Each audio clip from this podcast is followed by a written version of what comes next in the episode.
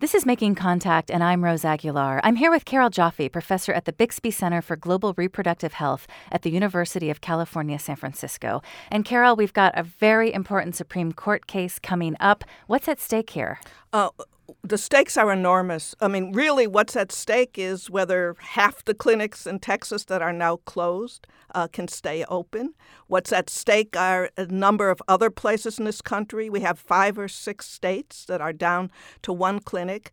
Uh, so the stakes are huge. And it really all comes down to one man, Justice Anthony Kennedy, who sometimes votes with the pro choice forces, sometimes doesn't.